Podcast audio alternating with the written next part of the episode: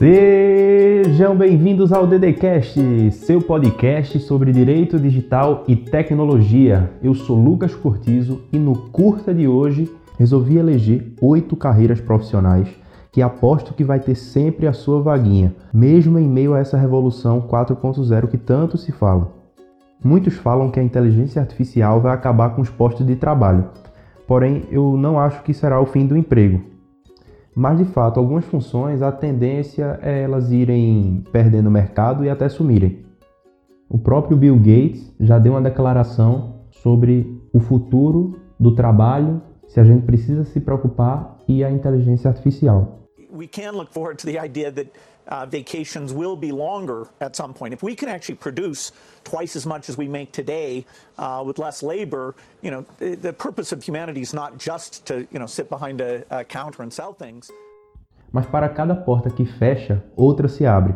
Uma pesquisa do IFTF, encomendada pela Dell, que fabrica computadores, a pesquisa concluiu que 85% dos trabalhos que existirão em 2030 serão novos, não existem ainda. Detalhe que a pesquisa foi feita com mais de 3.800 empresas, incluindo empresas brasileiras. Se essa porcentagem está certa, eu não sei, mas se ela tiver, o que nos especializamos hoje é uma grande aposta. Lógico que existem certas habilidades, as skills, que muito se fala como habilidade do futuro. Dentre elas, podemos listar o empreendedorismo, inteligência emocional, pensamento criativo, gestão de pessoas, liderança e tantas outras. O Fórum Econômico Mundial, inclusive, elegeu no seu top 3 resolução de problemas complexos, pensamento crítico e criatividade como as três habilidades do futuro. Mas eu acho que essas são habilidades desde sempre, não apenas do futuro. Inclusive, essas skills são complementares, de acordo com a pesquisa da Forbes. Quanto mais você tiver essas habilidades, melhor. Uma não exclui a outra. Por isso que hoje eu quero falar de profissões, carreiras de fato que eu acho que só tendem a crescer em meio a essa revolução 4.0. Eu acho sensacional um estudo da Universidade de Oxford que lista a chance de automação de empregos específicos. Por exemplo, telemarketing, eles dizem que é 99% de chance de ser automatizado. Analista de crédito, 98%. Cálculo de seguros ou de tributos, também. Agora, professor e professora, 1%. Enfermeiro e enfermeira, 0,9%.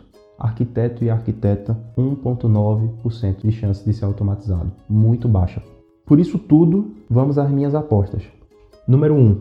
Especialistas em marketing digital. Se você parar para perceber, tudo acontece online. As compras são no e-commerce, até quando você dirige, o seu olho não desgruda da tela do celular, quando você está usando o seu Waze ou seu Google Maps. Então, qualquer negócio para sobreviver precisa de alguém com essa especialização. Existem vários cursos na internet, até alguns de graça. Eu mesmo fiz um da Google Academy em introdução ao marketing digital. Eu não paguei nada e ainda me gerou um certificado do Google. Programadores, esses aí eu acho que estão feitos. Já diria Bill Gates que todo mundo deveria aprender uma linguagem de programação. É uma carreira que só tende a crescer. Eu já tentei, não é fácil. Para a galera de humanas, já já falo que não é fácil, mas é possível. 3. Desenvolvedores. Eles são um pouco diferentes dos programadores, porque os desenvolvedores eles visam o projeto como um todo, a solução geral. E eu vou dar o exemplo do Mobile Application Developer, que é ele que desenvolve a app que nós usamos no celular, o aplicativo que nós usamos no celular. 4. Artistas. Pintar um quadro ou fazer uma escultura é fruto de algo tão humano que eu não consigo ver uma máquina superar. A inteligência artificial já consegue até compor músicas e existe um projeto chamado New Rembrandt em que um algoritmo ele conseguiu pintar um quadro que é a média perfeita de todos os quadros do pintor holandês Rembrandt. Mas se você parar para olhar, eles conseguem apenas criar dentro de um estilo que o ser humano inventou. Eu não consigo ver um robô criando uma nova escola literária ou artística ou algum gênero musical novo. Ele consegue médias através de uma base de dados. E essa base de dados quem forneceu foi nós, humanos, através da nossa criação. É criação é um debate amplo se aquilo que o robô fez é criação ou não, até para casos de propriedade intelectual e direitos do autor. Mas eu não consigo ver a máquina substituindo os artistas, seja qual for a área. Professores de ensino, eles vão ser fundamentais para dar rumo às crianças dessa nova geração, que cada vez mais cedo terão contato com essa cauda longa que se chama. É um, é um infinito de informação em que a pessoa precisa de alguém para filtrar, para dizer onde é que eu acho o material correto.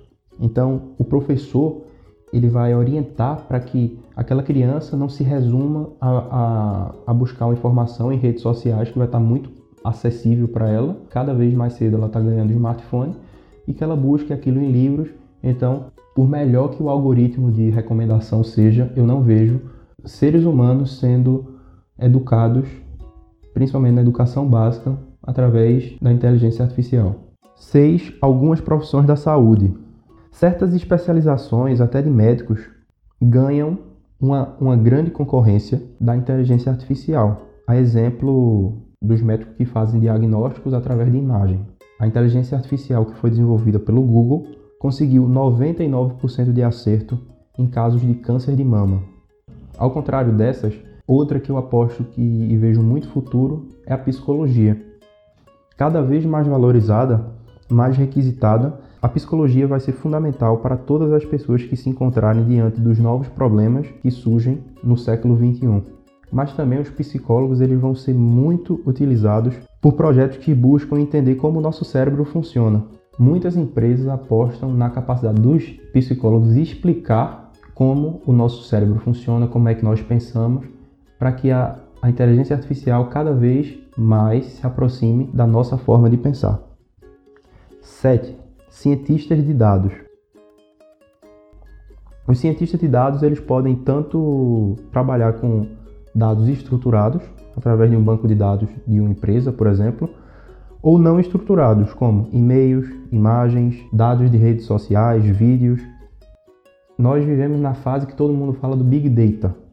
Então, esses cientistas de dados, analistas de dados, eles são essenciais para aquilo que a gente já falou em outro episódio, transformar o dado em informação e gerar o conhecimento.